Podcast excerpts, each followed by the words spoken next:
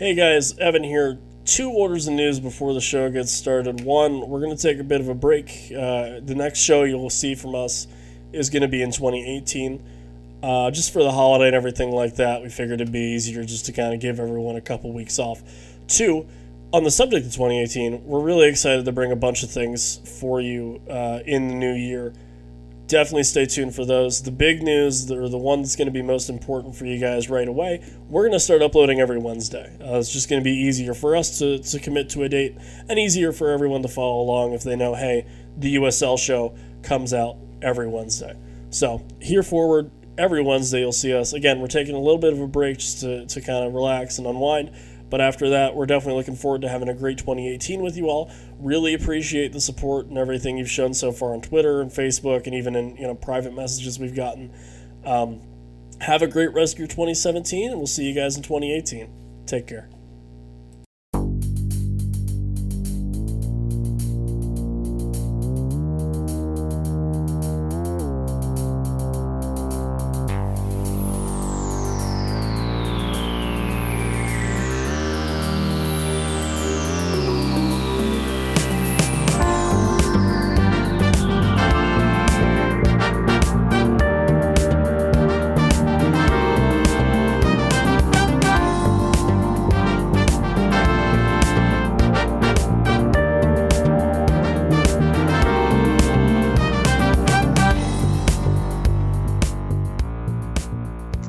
Ladies and gentlemen, welcome to the uh, the USL show, episode four. Uh, we're recording this on the the seventeenth of December. If you needed to know, brought to you by uh, the Beautiful Game Network Podcast, BGN.FM. For that one, we are also sponsored by Dunkaroos, the last thing to fill your fleeting '90s nostalgia. Uh, which that would be. We're not actually sponsored by Dunk. Don't. I don't even know who owns them or anything. We're just going to move on. Well, gentlemen, um, I, I, should introduce you. I guess that would probably be good. Uh, I'm your your host, as always, Evan Villala, joined by, in order of left to right on my Skype screen, it is uh, the ICS Stat Pony. Pony. Hey, how you guys all doing? All right. Uh, Charlotte. Well, North Carolina's favorite USL statistician, the USL Stats robot, Ryan Allen. Hello. Unlike the Rochester Runners, I am back from my brief hiatus. Oh no! Yes. Oh, yes. no. Not quickly. Oh, well no. done. Oh no. The Austin Aztecs are so happy Rochester so is the one to be picked on now. hey, man, the man you just heard, the waviest man in the St. Louis metropolitan area, Phil Grims. What's up, everybody? It's uh, Portland's favorite, maybe only after the last season you guys just had, USL beat writer Kevin McCamish. What's up? I'm, 11, 11. Uh, gentlemen, in case you were like, man, we're really going to be low for content one weekend in this off season, I have bad news. That being said, we'll start. Uh, Orlando City B recently, I think uh, early this week, announcing that they'll be on hiatus for 2018 with plans to rejoin in USL Division 3 in 2019. Um, that sounds like it's happening. It's probably going to happen, and I'm sure they won't be alone in terms of teams that'll drop down the D3. Um, but that being said, did you guys, you know, do we think that it was necessary for them to leave for a year, or was that a kind of a cost-cutting thing for the Orlando City Soccer Club to do? No, is that, well, is that another already, MLS two team just biting the dust? Well, they already kind of they already announced they were going to not come back, and then they decided they were going to come back, and now they announced again that they're not. So I think they were just like you know, on the outskirts of being able to find their own stadium is my bet, honestly, which seems to be the biggest hurdle for all these two teams that play in their, you know, senior side stadium. So I just feel like they just couldn't get it all together and they were like, well, Division 3 is easy in 2 years. Let's just make that happen. Yeah. Scheduling thing too, I think, because they play in the same well, they played last year in the same park as the first team mm-hmm. and I'm mm-hmm. sure trying to find a free Saturday or Sunday and you know, a bunch of people working overtime probably things like that's not terribly easy. Uh, well, to be fair, I mean they do have Orlando City, Orlando Pride, and the B team. Yeah, so that is three teams. But but Portland made it work. I mean T two Timbers and the Thorns all played at Providence Park mm. all all last year, and it worked out fine. As far as I know, it worked out fine. Don't you guys get like a D two sanctioning vibe out of this though, more so than anything else? Yeah. Oh yeah, of course. I mean that I know because T2 used to play at Merlo Field, and that stadium capacity was like 4,800 and change or 4,900 and change, just under 5,000. And so the whole reason why they moved him to Providence Park was specifically for the D2 sanctioning, because the arbitrary stadium counts 5,000. Crazy. Or why I don't, I don't, I don't know why it's just a specific number like that. Like, Couldn't they have just put out like 200 lawn chairs and been- just called it a day? They probably could have. I mean, I don't know why they didn't, but But That look at all these great. open truck hatchbacks that we have. People can sit on those. For lights, would you just shine car headlights on the Yeah, pitch? yeah, yeah, I like it. It's like Perfect. safe standing, but for cars. No, no, no. no today's no, that game's the- been interrupted because was- somebody forgot to park their emergency. vehicle. yeah. that was a Disney Pixar movie. That wasn't that wasn't a section. That was a whole movie about. There was like three of them, I think. I don't or like there was a planes. We don't talk about the Like- second one. Oh, I'm sorry. Did I hurt your childhood? Yeah, a little bit. Oh, no. Spoilers. Come on, man. All right. Uh, Pony Ryan, anything to add as far as Orlando City, you know, ducking out and taking a smoke break, then coming back in 2019? Yeah, not much. It's a team that I kind of like to see around. They actually were competitive, at least somewhat competitive every year. They were always one of those bubble playoff teams. It's one thing if a team that no one no one cares about is and it's not even relevant disappears, but it always does hurt when a team that actually does factor into the East goes away like that. Mm-hmm. That and and then you know they used a ton of MLS guys, whether just to get a minutes or off of rehab stints or you know just kind of in rotation. Um, I think they were they used the most in the in the league. Um, but it'll be interesting to see how they kind of adapt to to not having that. I don't know if that means they're going to send more guys out on loan or, or what's up, but um, yeah, we'll see. That'd be cool. They also dropped all but like two players, so they're only True. you know there's two guys that you know they were already going to start over anyway. Like I think a lot of MLS two guys do, but that's just something to also take note of. All those guys are, are available, so Yeah, yeah, that's true. Uh, other one, and I think you wanted to talk about this, but Taylor Peay Uh, rights go to Real Salt Lake, which you wanted to say was the same as Miguel Ibarra. Uh, Taylor Peay. But um, yeah, so I recently uh, RSL wanted to sign Taylor Peay from their MLS two side Real Monarchs, and apparently they had to trade. Uh, I think they traded like a third round 2018 draft pick uh, for the rights to sign Taylor Peay, which means that even though he never played for the Timbers, wasn't even a part of the organization for the entire 2017 season, we still had his rights somehow for for MLS like his MLS rights, Mhm. and uh, and then we got something for him, even though he we kicked him out the door and got like he left for nothing, but in the end we got something. So going back to I think 2012, Miguel Ibarra was another player that we had signed from the Super Draft, didn't go anywhere. Uh, we let him loose. Minnesota United picked him up. He did really well with them for a couple years. They sold him down to I think Club Leon. Um, Mhm. And then when they went when they got promoted to MLS, they wanted to bring him back. But somehow, after all those years, Portland still had his player rights, his MLS player rights. So we got Jeff Attinella in exchange for his Miguel Ibarra's Oh. player rights, and then they signed him. So it seems to be. I mean, I'm not like trying to set like uh, poke at, at, at Portland specifically, but it seems like player the the rights to sign a player, the first of right refusals. I don't know if I thought it had an expiration date, but doesn't necessarily seem to. Or maybe some players have one and some players don't. I don't really know how it works. It's one of those uh, cloak and dagger MLS rules things. Mhm. But if you're an MLS two side, or even a potentially an independent USL side, and you're going to go up to MLS, um, any players that that you have that have who were last owned by an MLS side, apparently you can't directly sign them. You've got a that's bizarre. Get something for their rights. I mean, I mean, like discovery rights? no. Well, I mean, in Taylor Peay's uh, specific circumstance, it's the right of first refusal. So it it is literally trading for the right to sign him to your team, your MLS team. Even even though he's been part of your organization for an entire season, one full season, because we cut him we cut him loose back in 2016. You know, Real Monarchs picked him up and signed him. They signed him to their USL side, Yeah. and now they want now in order to sign him to their MLS side, in order to promote him to their first team, uh, they had to tra- trade for his rights, which was very interesting because you know it's with some of these players you completely forget they they even exist, and then it's just like wait we still have his rights. Huh? Well, and then, and then that, oh, go ahead. Uh, and that's interesting because I wonder if that's why you know a lot of those MLS two teams will look to build up through the academy because then they don't have to worry about it, in a way. Yeah, well, I mean, certainly, but usually with those MLS two sides, I I don't think that they're out there trying to trade for players that other MLS clubs put to the side. I mean, if they find something that works, you know, in in the example of Taylor Peay going to our, to Real Monarchs, you know, then that's great. And coming down the road, they probably trade for something like a third round draft pick's not a lot.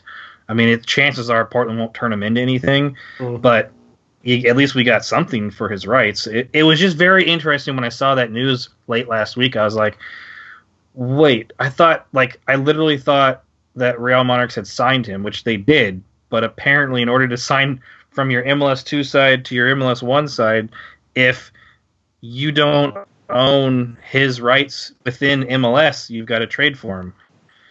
And it was it was a similar situation back with Miguel Ibarra. Like cut him out in 2012. Minnesota got promoted to MLS and wanted to bring him back from Club Leon, but in order to do so, they had to trade us, Portland, for his rights. Mm. Just the right to sign him. It's really weird. poll the room. Uh, I guess the question boils down to if, and this is weird because it doesn't apply to everybody. I guess if your if your player is out of a contract, but you know his rights are out there, or you don't know his right, it, I guess is that something that you think your USL team should be asking? Hey, are your player rights owned by anybody? If we go up, like Cincinnati, Probably. for example, is one that strikes me as interesting because. Do any of those guys have weird MLS rights that are outstanding? Maybe. Yeah. Well, I mean, like take take for example, uh, Swope Park Rangers.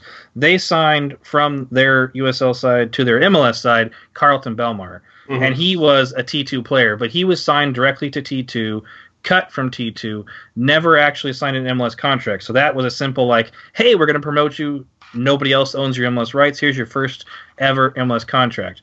But uh, I think Ben Polk, we I think we had signed him to a first team contract. He spent all of his time on T2, I think in 2015, maybe 2016, I can't remember. And then he went over to Orlando City B and got signed by, by them. Now, obviously, they're going away. But if he's a player, like maybe we'll give him a shot. Maybe we'll sign him to Orlando City. He's had an MLS contract.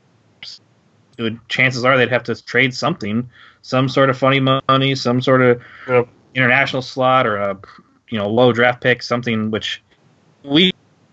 It's just something that I think that everybody with with the USL side, just whether it's MLS two or even independent, should probably be aware of. Yeah, that was interesting. Um, there's a tweet, and I think it got deleted, or I just can't look at it. Um, but it was a, it was about how there's guys in the USL right now that are that are making. If someone wants to pull it up and quote directly, feel free. But I can do uh, yeah, please. It's in show notes. Yeah, I clicked it. It just didn't. So it's from Brendan Griffiths, and he says, "Dear USL, it ain't fair that us players have to literally fight to survive and provide for our families in the off season while everyone else remains in the payroll. Players should be ready come opening day with all smiles after going through hell. Hashtag makes no sense. Uh, so it's a little vague, uh, which I'm sure is was is you know purposeful. Um, but guys, I guess the question there kind of boils down to: Are these guys making enough money for what they are? Um, and then you know if, which I guess is, I mean that's really just kind of a yes or no, and, and we don't really know any of the kind of logistics or anything around there. I don't really asking any of those guys how much money they're on. Um, yeah, so I, I don't know. Like, it, it, that's such a very that's a weird thing that I'm trying to ask everybody what they think about it. But I guess what are your thoughts on that tweet, Phil? Anybody? Yeah, uh, well, I think I'm gonna end up being the uh, devil's advocate on that. Um, Sure. So I'll, I'll just start us off, and then you guys can tear me to pieces because this is gonna be a not popular um, thought process. But you know, I come from the music business, right? And so anyone that joins some band that wants to make it, um, when you go into that, you're not looking at this like, okay, I expect to get signed by a label and I expect benefits and I expect to be paid enough to support my family. No, the only people you see going into the music business are kids, right? Like starting at age 16, 17, sometimes if you're lucky. And then um, you don't see them going much longer than that unless they're big enough that they can afford to bring their family with them. And so um, which means tour bus. They're making, you know, 20, 30 grand a show sometimes is, is often what that is. Um, and so I view the soccer business as somewhat like that, especially the USL. You know, this is a Division two, t- um, a tier two business, and in large com- uh, countries, uh, big soccer countries, that's a, a big deal, and those guys are going to make a good salary. In the United States, we're just not there yet in Division two, and I feel like most of the guys in Division two are younger, young-ish, mm. and do they have a right to have a family? Of course they do. But if I were a soccer player, just like I was a musician, and I was going into that business, I know what it's like in the United States right now.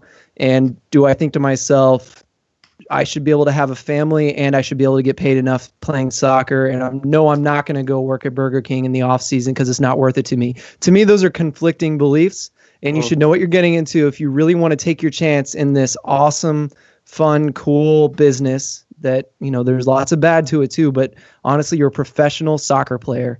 And no you don't get paid very well but it's high risk high reward where if you do really well you move up to a much higher division and maybe even a much better country to play that kind of soccer in. And so it's like i said risk reward. It starts out really crappy. It's going to be bad for a while and no you can't support a family on it r- right now and i don't think that's something that they owe soccer players quite yet um, and I, not that I don't think it should happen at some point, but um, I'm, I'm going to say that's that's going to be the devil's advocate argument for now. I, I hope you guys have the opposite belief that you can sit here and, Man, and argue against that. I don't even know what I think about it as the thing. Um, Pony, you're you're one for having really they're like really measured, so no one can really give you shit for it. But you have some really interesting, I call them opinions. Uh, do, you, do you got anything on this one? uh, to me, it's about the kind of financial stability of the team. If a team mm-hmm. can't afford to pay someone their entire roster to stay basically not to find off-season jobs, they shouldn't do it and risk the stability of the entire team going under because that's going to be worse for everybody involved. But if teams are financially strong, can profit, and could actually afford to at least pay the players enough to at least get by on the off season. Maybe just subsidize housing and they do some training or some other side job. In that case, they should. But a team should never be risking actually folding themselves or get going into red because they want to pay someone enough to actually not have to find a job during the off season. That's where I stand on that. I also have some more thoughts like, um, you know, that MLS thing happened where the guy got sick and he was all out of contract and it was somewhere in the west. Was it san jose. And i think they took care of him but it almost made it seem like they dropped him so they didn't have to cover his sickness. Um, but then in, in the end they decided to take care of him. But you know healthcare is huge. And so i could see that you know, being to me, that's the biggest problem that maybe you'd run into. Maybe you don't pay these guys much, but you should cover them and their entire families, even if mm-hmm. it's just a spouse, uh, health wise, because uh, that's just in the country we live in. That's just something they need. Um, the other thing is like, I think this is a good argument is to argue do we make a division two with maybe 10 teams and then send the rest down if they can't afford to pay guys to have a family and insurance and, and, and all those sort of things 12 months of the year? Or do we have more teams in division two and try to get a higher playing level for the most guys possible? I feel like i feel like it's going to have to be one or the other if we were to implement something like this now. And i don't know what would you guys choose one or the other? You know what i mean? Uh, um so you you mean like like if we did a division two there'd be like a uh yeah like, like how a, many teams like in USL right now? salary? yes yeah, how many teams in USL yeah. could afford to pay a guy, let's say in the Midwest at least, you could afford to live on $30,000 full benefits for you and your family, dental, visual, you know, vision, you know, like you're taking care of just barely enough that you're not going to be out on the streets if, if you have a heart attack or something, you know what I mean? So would you rather have like 10 teams doing that because only, probably only 10 can afford that in the United States in division 2 and then send the rest to 3 or would you rather have underpaid guys like it is now, basically, who can't survive 12 months of the year on that salary, maybe, maybe not benefits, um, but they develop on a higher level? You know, it's almost like development can, it's not this or nothing. I'm just saying this is one argument. Like, do you want benefits or do you want to develop more guys on that level? Uh, I think is, is is one of the things you should look at the the downside of. Ryan, you're Well- throwing a bunch of fingers up, and I have no idea what you're trying to say. So I'd love for you to just talk about it. I was just trying to go through the league and think of like what teams could afford it, and off the top of my head, I only named around eight to ten that could probably eh, be okay with not have or p- paying players year round. Obviously, like the three M- sides gunning for MLS at the moment would probably be the most well off if you throw in like Phoenix, Tampa as well, uh, maybe North Carolina, um, just to name a few other sides, but there's just a lot of different disparity in the league between the sides who can afford this, like your Cincinnati's, your Louisville's, to the sides who, who, as we saw, like Rochester, Harrisburg, the ones who just struggle to maintain the bottom line. So, oh, I'd probably have to agree with Tony on this one that it has to reach a level of club stability before we could start talking about well, at least um, minimum salaries. I mean, it took a while for MLS to get to this point, and when they publish their salaries twice a year at the start and in May, you can see for some MLS two teams what their contracts are. Right, right. Well, and and I think that's the other big question mark is we don't really know how much of an MLS team's money they're allocating to USL at all in terms of you know club operations or anything like that. So, um, yeah, Well, I- I, that's- I can't imagine it's too much because if you look at Right. these clubs, like right. Or- Orlando City is getting rid of, or well, not getting rid of, but putting on hiatus. Uh, their their team, Vancouver. Whitecaps took their team away. Montreal, Yeah, Montreal dropped theirs. I think last season. years ago. Seattle's Seattle's moving theirs to Tacoma and giving it basically giving it letting someone else run it. Um, Yeah. you know, a the lot of these- hybrid teams of San Jose and Houston. Yeah, and I think that's what a lot of these MLS two sides might even go to. I'm sure that Portland eventually will go that way. I just don't know where they would move their team to. Mhm. Hmm, I thought that was Boise. Am I off Yeah, on I that? think Boise was a thought. It it seems like Boise would be the most likely, but I haven't heard anything in a long time on that. So, I, th- I mean, I think Boise might even be trying to get their own team, either independent like a USL si- two, or maybe Division three when it comes out. But that's the last I heard. Um, but as far as this goes, like what what we should do, or I mean, I, I don't have any real recommendations, but what I what I what I'm interested in is hearing this division between clubs that can pay and clubs that can't, and that kind of seems like instead of like an arbitrary stadium seat count, that kind of seems like Huh. a good a good like Yes. division between Yeah, like here's if your team can afford to play pay a player for 12 months you know and have like a, a, a players union and stuff like that Oh then you gosh. now you now you meet division two standards and you can all these teams can come together and become a division two and then everybody else can go and do division three i mean How dare you humanize this? How dare Yeah. you? what I know. wrong? Such a good listen, point. not an art not an It art- is not in Area 51. It's that they're lying to us about it. Ted, you haven't blocked me on Twitter yet, and I'm really sad. Can you please just fucking do it? I hate you. You'll get there. He's not listening. Please, like, save us all the trouble and just block me. I'm tired of hearing from you and your friends. You idiot. Anyway, gentlemen, I'm glad that we just talked about people getting paid because you know how people get paid in the soccer business? By instituting promotion and relegation. But after they do that, it's by transfers. And boy, did we have a lot of transfers. And unlike promotion and relegation in, in, in the United States, these were real and they happened and people wanted them. Hmm. anyway, the Hopefully first transfer that I want to talk about is Tommy Heinemann, who left the, the, the potential last ever NASL champion, San Francisco Deltas, who would have been saved if they had promotion and relegation, and signed for FC Cincinnati, who would be in the English Premier League if we had promotion and relegation. Gentlemen, Who would have been uh, your thoughts from the on, Premier on League? Cincinnati? Um, yes. Your thoughts on Cincinnati in general, signing Tommy Heinemann, as well as the 18 other guys they had to sign their backline, in which Pony had a had a fiery, spicy Twitter argument with some of Mhm. our friends about you, you asshole. Too much. I didn't get into it that much. Oh, It was come calm. on. I read the tweets. so, for those who don't have Twitter, who don't know how to follow you on Twitter or anything like that, can you give a kind of synopsis of how you feel about Cincinnati's uh, transfers and just kind of what they were? I think for a lot of it, it's a, it's a sidestep for a lot of what Cincinnati did. They lost Delbridge, who, as much as their defense was bad last season, he actually was a really strong point. They picked up Lasso in front of the fire sale from Charleston, who, again, a very good equivalent middle back. It's not an improvement. You can't really improve much on Delbridge. And Lasso is the same thing, where they're both going to be top 10 at their spot in the league.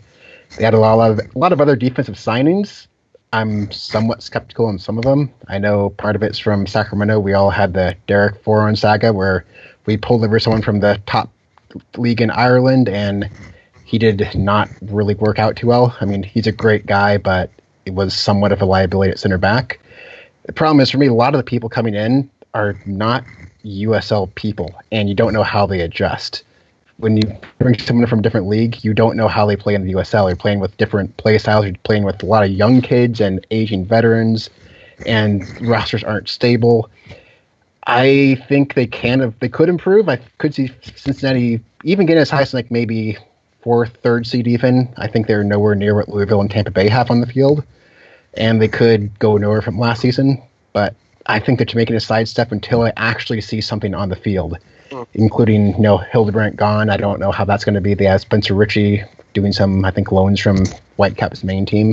If they keep him, that's a good, good, solid top ten again. Mm-hmm. Top ten keeper. I, I want to, I want to believe in Cincinnati have with all their, all the hype, all the fan base finally being a contender, but I really just can't quite see that yet until I see their defense take the field and actually improve for the first time in their team history.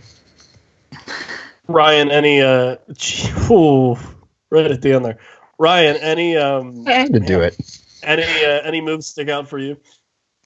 I'd have to, eh, or at least mention on like where they were Cincinnati related back to at least competing with the teams means and how far they have left to go. Louisville's returning 17 different players, or sorry, they're returning 16 different players, and in a 17th additional one of Pat McMahon coming from FC Cincinnati to the now reigning champs. So that's they're bringing in that in essence their uh, pretty much their entire core team. If you take away, yeah, I think it was Tarek Morad and like Tarek Morad, Michael Bledsoe, Guy Abend, and um, Sean Reynolds, who all had their options declined or left. So they're pretty much the same exact team from last year. And I would also probably have to speak to my other transfers that I were looking out that I was definitely looking out for was um, related in Phil's here territory with St. Louis signing uh, Corey Hertzog as well, and a bunch of Orlando City B player or former Orlando City B players such as Austin Martz, who's also a former Wilmington Hammerhead player. Hey, uh, hey, Phil. Uh, I, I wanted to plug that you talked to, to one of your transfers in a in a in a hell of an interview. Uh, but you guys made some big moves. Tomas Gomez, one of them. Uh, Ryan just mentioned Corey Hertzog, the other one. Um, you know, among other things, you know, with with uh, with with Pulis coming in, because I think if we just keep calling him by his last name, people think it's his dad and get really confused. Yeah. Um, and you know, just and and so between you know a, a, pretty promising young head coach and Corey Hertzog who's a proven goal scorer, Tomas Gomez is a, a very proven goalkeeper. Um, what are kind of the the initial thoughts coming out of you, and then the the Louligans out your way? Yeah, and I'm glad you mentioned the Louligans. Um, Matthew Bird wrote an uh, article, and, and he, he authored it really nicely. It was almost like a narrative. Um, it, he did an interview with Pulis, and, and in that he talked about one of the things he asked was, well, you know, what was the uh, player on St. Louis when you faced them that you liked the most? And he's he said Christian Volesky, mm. who hasn't been um, a standout player in the last year necessarily, but you know he's liked him ever since he was on the on the Rhinos and um, that was nice to see that he really likes Volesky because you know you got to wonder what he was planning on Volesky once Corey came in, and so there was a quote that said, "I, I can't wait to see those two play together." So that will be exciting. Uh, Matthew did or Bird did a really good job there, um, but also almost um, opposite of Cincinnati, we're we're kind of curious how how that defense is going to play out in St. Louis. There's a lot of proven center backs coming in from uh, Louisville, and um, I think shoot, now I'm forgetting where the other one came from. I think it's I think it's OCB. Um, but these guys are coming in that are solid. Uh, Sean Reynolds is one of them. Um, solid center backs. Sam uh, Fink from Oklahoma Sam City. Fink. Mm. Man, St. Louis exploded when St. when Sam Fink got signed. Yeah. They were so happy to bring him back. He did such a good job with OKC. Got in some playoff uh, games. Um, so he's a good signing to bring back. And um, you know, St. Louis, they're we're just kind of curious to see, much like uh, Koch on Cincinnati again, mm. like how is the scouting of players in these coaches? You know, are they bringing in guys that are going to perform well? Are they going to train them up the right way? And so I'm really excited to see um, how Pulis is doing, honestly, yeah. to see see how his eyes are because we won't know till the games start. So mm-hmm. mm-hmm. teams coming together though, and I think they're having a great off season. I think it's up to uh, Pulis to uh, train them up and bring them together in sure. in a good amount of time. So. Big Kev, I know I, I, can commiserate with you as far as you know. MLS two teams don't make a whole lot of moves before the Super Draft, but is there anything in the uh, in the Western Conference or, or anywhere else really? I don't mean the, to you know hole you in there that uh, that stuck out to you? Well, actually, uh, yes. Victor uh, Palais was signing for Reno 1868. Um, that intrigues me really only because he he's almost exactly the size of Fernando Adi. He's six okay. three, Adi's six four. They're both 185 pounds. Um, so, and, and, you know, you're already adding them to an attack that I, I think Reno I, I don't know how many go- goals they scored, but they scored a, a crap load of goals because they had Dane Kelly and uh, nine hundred Hopina. Yeah, that's got to be some USL record, right? So, so they're adding yeah, uh, yeah. this striker that whose whose build uh, sets up well for like a tall, you know, potentially pacey uh, target striker. Um, I don't know if that's something they need. I mean, but hey, if you want just add more goals and and go for broke, I guess why not? Mm-hmm. Um, but for certainly, I'm going to be keeping an eye on this guy because uh, if he plays, if he plays anything like uh, Adi, um, he probably will not be long for Reno, and probably many many MLS teams will be like uh, potentially wanting to sign him. Yeah. Because I know of I know of a number of coaches that specifically say like, God, I wish I had a Fernando Adi on my team. So you know anybody of that size, if he's got right. he's got the soft feet and the and the good touch and can play as a target nine, he will not be in USL for long. I'm sure. Hmm. No, not at all. So that's one we definitely want to keep an eye on. 2018. Two uh, two real quick thoughts from me, um, and I'll you know I'll see if you guys care to respond. One, and I think we saw it a little bit last year, at least at the beginning of the season, uh, for for those of us who paid attention to them. All of the moving parts, more than anything else, are the reason I'd be a little concerned about FC Cincinnati right now, because last year they had some problems with chemistry early on when a team like you know maybe Bethlehem Steel beat them twice. Uh, and on top of all the moving parts in terms of player chemistry, uh, I will use any excuse I get to, it. Uh, the player chemistry was a problem. Now they have the added mm, what's happening with the uh, the MLS move. So that's the one, and then the other one, I cannot wait to see what the logo is going to look like for the Pittsburgh Riverhounds. it's going to be awesome. But Bob Lilly, yeah, whatever. Bob Lilly has signed at least 25 people that used to play or live in Rochester, New York. Um, uh, some good moves, honestly. Uh, you know, Adewole coming back. Kay Banjo's already back. Um, but you know, um, I, I think I the just, two big moves from Pittsburgh coming back is bringing back um, Chevin Walsh and um, Kevin Kerr, especially after losing Hertzog. Mm-hmm. I think mm-hmm. Walsh is going to kind of move up to kind of replace Hertzog in the lineup, and to have Kevin Kerr there is definitely going to help out. I'd say he's around akin to um, um, what he is to Pittsburgh, what Justin Portillo is to um, or was to Charleston previously, and what Portillo will hopefully become to Real Monarchs. Yeah, yeah, yeah, yeah. Someone posted that Real Monarchs lineup potential lineup, and it is it is pretty is. good pretty it's good. like people posting Atlanta United's lineup now, and I'm just like, yeah. all right, we're done. We can just oh, stop. Boy. Oh, do we have to talk about Atlanta United? Come on. No, no, we're, not. we're already we're already talking about one team that really likes to big up themselves, so we're we're okay. Yeah. But hey, you know, their team in 2018. I hope they bring down Darlington Nagbe for one game for the hell of it. just to see what happens. For the one cross conference match they'll have against Portland yeah. Timbers too, yeah. like the New York Red Bulls Los Stairs last year. Yeah, yeah, yeah, yeah. you know those hmm. regional rivalries. Not great. Oh yeah. yeah, yeah, yeah. Hey, cool, huge, huge, huge, huge. I Uh, forgot to uh, I forgot to push my interview. Like you mentioned it, but to- Yeah, man. I did an interview with Tomas Gomez, the new goalkeeper from uh, uh, the Rhinos, uh, St. Louis native, who's coming back home. Um, t- twice Golden Glove winner. Um, he and Gorrick are on the same squad, so that's something to keep an eye on. But I talked to Tomas about everything, and this guy just has such a good head on his shoulders. He almost lost his job like three times last year under Lilly and um, he you know and he fought for it. He didn't give up. And his ideas on how a team should fight and, and join together I, I i really like what everything he said. And if he has any kind of leadership role on this team coming up that's nothing but good. I wanted to make sure i said that. So thank you. Not to put you on the spot, Phil, but out of just uh, curiosity, on opening day for the season, who do you think has the starting job and goal? Is it going to be Devala Gorrick or Tomas Gomez?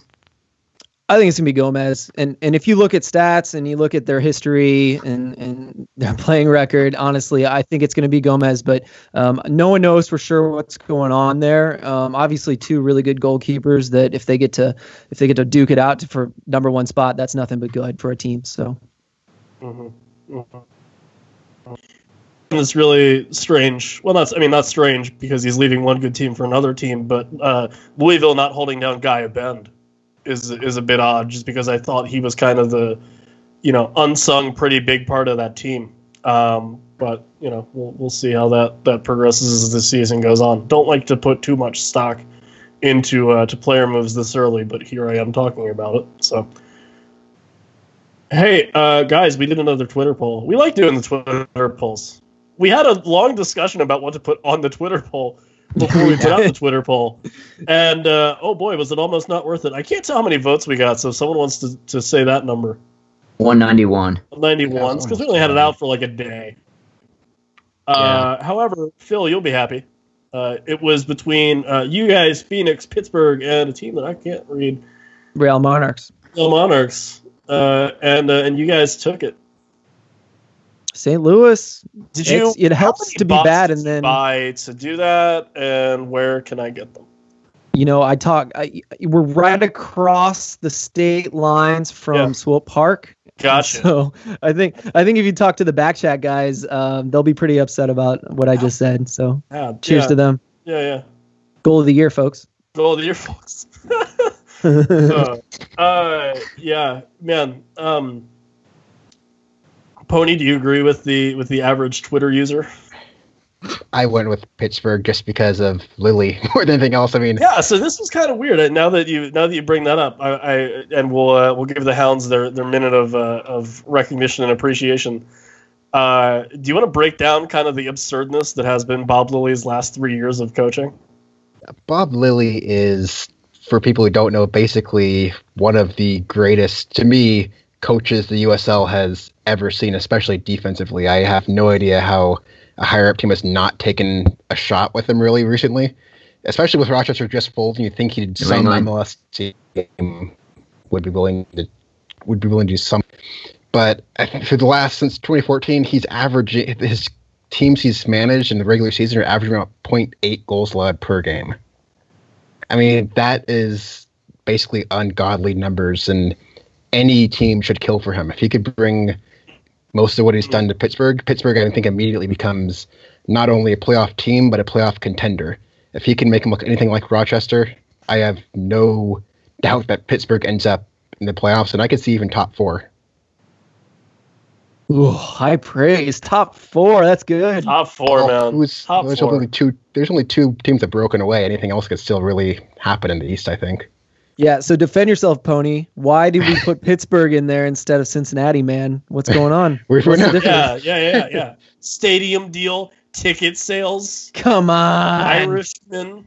No, twenty. Uh, you know, the twenty thousand people. That's an improvement. They go up to twenty five thousand. From the leadership meetings, they actually give out trophies for that. Whoa, my God! Why is there so much fire coming from you two today? Who hurt you, Ryan? Did you like? All right, Ryan. Hold on. No, Ryan. We're having a we're having a moment. Ryan, did you did you like try to go see the new Star Wars? And you I like saw bought your ticket Thursday early, night. and you like bought your ticket early, Yes. and like got to the theater, We're Yeah. Like, I'm here. I'm dressed up as Princess Leila because it's, a Nope. it's uh, Nope. don't laugh. No. The man can do what he wants. The No, man but I did Don't pick judge. apart someone's You old man Luke's gonna put him cosplay, and it was on the wrong box. I'm not gonna have it. Alright? And then they like turn you away at the theater, so you're just really mad, and you're like, "Who can I take my aggression out on?" And you were like, "Well, it can't be the Hammerheads anymore, so it's gonna be FC Cincinnati." Oh, okay, great. They're fun to take a. Did you say you dressed up as old man Luke? Because I like that. No, I saw I someone who dressed up as Old Man Luke, and unfortunately, their the metal arm was on the wrong arm, and they Oh. didn't realize That's- can't do that. Failure. Shame. But- Unacceptable. Uh, luckily, their embarrassment was at least covered by what was happening on the screen. there you go. Or a metal Or hot takes. So you're you're on the hate side today. Wow. That's good. We're just really covering everything here on the USL show. Brought to you by the beautiful. Not the hate, the underwhelming side. sponsored by Blue Apron. Fresh meals delivered right to your door. Blue Apron. Uh, get your first 30 days free with the promo code. Ryan really didn't like the Star Wars movie, and that's really unfortunate because it made a lot of money. Moving, or at least back to soccer, I definitely have to agree with Pony that I picked.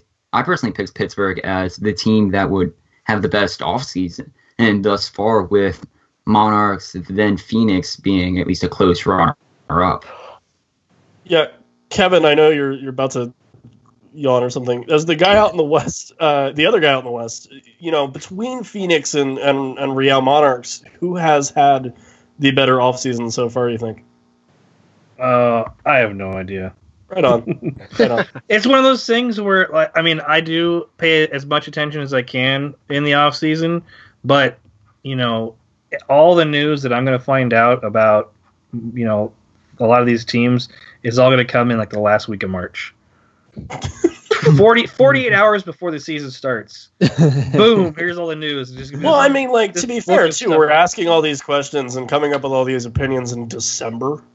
Yeah. Yeah. This You is all if all going to those change. guys are going to be there, you know, like, No. or, or, you know, what's going to happen, or what kind of support they're going to have, or you know, anything else. So, um, it's a bit early. So that's you know, that's fair. It's fair. But I mean, uh, what I'm interested to see though is see if uh, Fresno signs um, Villyan Bijev. I think I think T2 loaned him to Sacramento for whatever reason uh, at the end of the season, and Not like they could have used them. yeah, I know. So, uh, but I know he's from Fresno. Or I think he has family in Fresno, and so with them starting up, would be interesting to see if they uh, if they go that way. Make maybe you know, maybe sign that. Uh, well, gentlemen, Ryan, do we have any other Twitter question? Or I think there was an interesting. Um, um, re- there was a reply to it, which is in contrast to the poll, was what club has had the worst offseason or the worst start to it? And I'll get the easy one out of the way. Roger Graham already responded back by saying the Rochester Rhinos, so we can't do that. But of a club that will actually play in 2018, what team has had the worst start to this offseason? Charleston. Yeah. Yeah, as far as like like I I think a lot of the MLS two teams get kind of a pass because we don't know, and a lot of the, Yeah, the don't have to- options for those Charleston. guys were uh, you know MLS based anyway. Um, so yeah, I, I mean Charleston definitely sticks out as one. Um, Although they Uh, picked up that target guy from Tulsa, and that dude's good. Ian He's huge. They'll change their style. It sounds like. yeah, but um, I don't know anyone anyone else with other like who's had a really bad off. I think a lot. honestly, if it's any any team really that didn't make the playoffs and hasn't made a lot of noise, or and I mean, obviously Harrisburg. we don't know if teams have tried to make noise and just haven't because that's not you know you're not really privy to to transfer talks. of anyone that's not actively improving or, or you know, change their logo to a stopwatch or anything like that. Um, it's just really not doing it for me. Yeah, Well, I think it's just there's there's different rules. It's it's more of a Yeah. wild west in USL. I mean, with MLS and, and, and other you know top divisions, you you fi- you hear about transfer news like that stuff makes makes big hits. Um, MLS has rules where like they have to like notify here's your injured players, here's the players on loan, Right. here's the players signed. They keep track of all that stuff. You know, they they they want to keep people engaged. They want to keep fans engaged the off season, and I think USL will get there. And some teams are doing it, and then other teams are, are not yet. So Yeah. it's hard. It's hard to tell who's doing good and who's doing bad. And the guys that are signing right now are like the USL, not lifers, but the guys that are like happy with USL. You know what I mean? Or like so, that's their ceiling. Yeah, so, so they're USL lifers. they're, maybe, they're maybe. Yeah. I don't want to give up on them because you know I know mean, you kind of it's weird. Defined USL lifer by by not defining like you you said yeah. everything that was. They're not a lifer, but they're really happy with. but like they're only gonna probably going to be there. Like I'm okay with that. You're you know? right. Like, I, I see what I did there. It's but, their uh, ceiling and they're okay with it, but they're not lifers. not necessarily. There's a chance they could get out. Lifer is There's a, a chance. But the other thing to say though is that you know a lot of the guys their, their team is are younger, maybe. Yeah, maybe. But the guys that are younger that are still wanting to make it to MLS are looking for trials right now, and so mm-hmm. those guys who are maybe top you know just you know 60 to 80 percent in talent um, that are younger that MLS teams might see as potential talent, someone they can use on their teams that could slip right in and play a role immediately if someone got injured. Those are the guys looking for trials right now, and so those are going to be really quality players in USL that won't won't sign till later when they give up on MLS. So, yeah, lots of time. So, uh, tons, tons of time. Um, guys, b- believe it or not, I, th- I think we're we're about done. So uh, that being said, I will go. I will go around the horn, and I have I have I have a question for you. In addition to where people can find you and everything like that, and that is because it is a week until Christmas. Is Die Hard a Christmas movie? Pony, starting with you. Yes, absolutely. Okay. I know all about it. Die Hard is a Christmas movie. It, revolves aren't too much for it not to be. Where can people find things you do and, and, and things? My Twitter handle is at Iron Pony Chef. Of course, the pun wrapped in a thinly veiled mockery of a show. And wow, really hot takes for everything. Well, yeah. Tony, I'm glad we're an outlet for you. Jokes upon jokes. I'm sure you used to take this out on like your cat or other people on the road or or eh, whatever. And it's all about dry humor. Fair enough. Ryan, I stole your question. So I'm sorry. but is is Die Hard a Christmas movie, and where can people find things that you do on the internet? Until sorry, until they have to pay for it. yeah. This is the last podcast ever, in case anyone's wondering. So enjoy. Until they bring net neutrality back. Well. So Ryan, where can people find you? I'll answer the first question first, but okay. not only is Die Hard a Christmas movie, I hold it in the top five of my favorite movies of all time, only just behind Pulp Fiction uh, in the number two spot.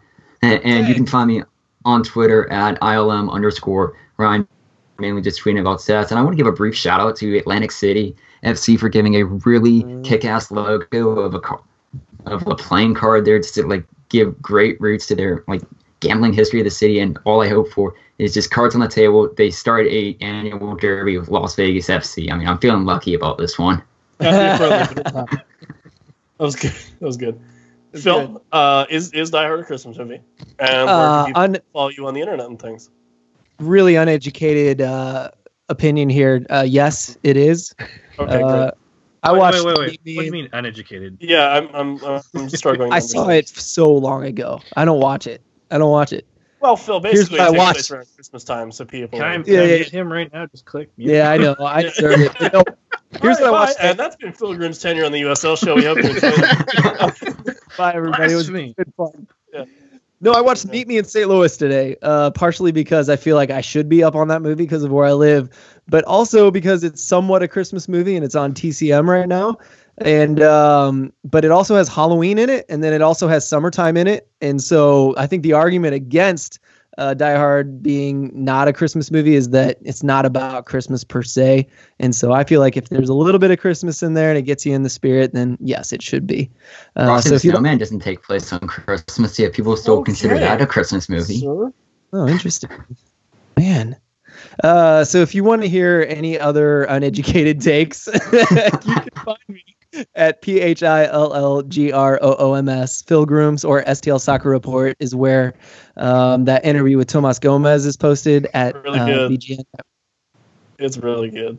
Hey, Kev, I think I already know your answer about if Die Hard's a Christmas movie or not, given your reaction to Phil being slightly uneducated on Die Hard. Yeah. Uh, Uh, unequivocally, yes, it is a Christmas okay, movie. Great. One of my favorite Christmas movies of all time. The I watch company you it, keep. I watch it every year. Yeah. Exactly. Oh, Kev, oh, Kev, oh, I've got a people machine find you on the uh, on the on the internets for now. Uh, for now, at stumptownfooty.com. You can find me on Twitter at kmcamishpdx, um, and also uh, at PTK Podcast. Play the Kids podcast, uh, which will be joining the Beautiful Game Network in 2018. Wait, is that a is that a is that a breaking news thing? Are we the first people to hear that one? Yes. Oh, yes, yes, yes. I got some nods from the off screen. Very exciting. um, I have to sneeze. Phil, you can. uh, uh, Anyway, um, so where you can find me, uh, why you would want to do that, I still don't know. So this podcast has a Twitter. It's at the USL Show. If you want us to like read off things, redo polls, and everything like that, that'd be really cool. Follow us there. Um, we're also on the Beautiful Game Network, Stitcher, uh, iTunes, Google Podcast. Basically, if if you listen to the podcast on it, we're there. We switched to a new feed recently.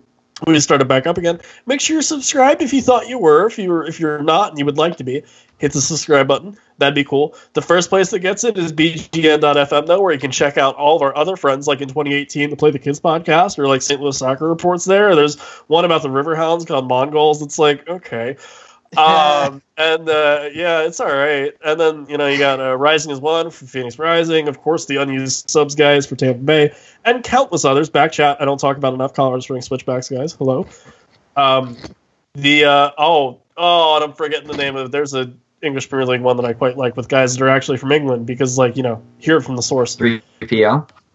Yeah, those guys, 3PL. Hi guys, I'm sorry. Um, and uh, and our Raising Bulls one. So that's great. I forget about them Yeah. because they're Red Bulls and we all hate Red Bull. anyway, you can find me personally And at team. Ella V as Victor I L L E L L A B S F C on the Twitters. Yes, that is me holding a dog.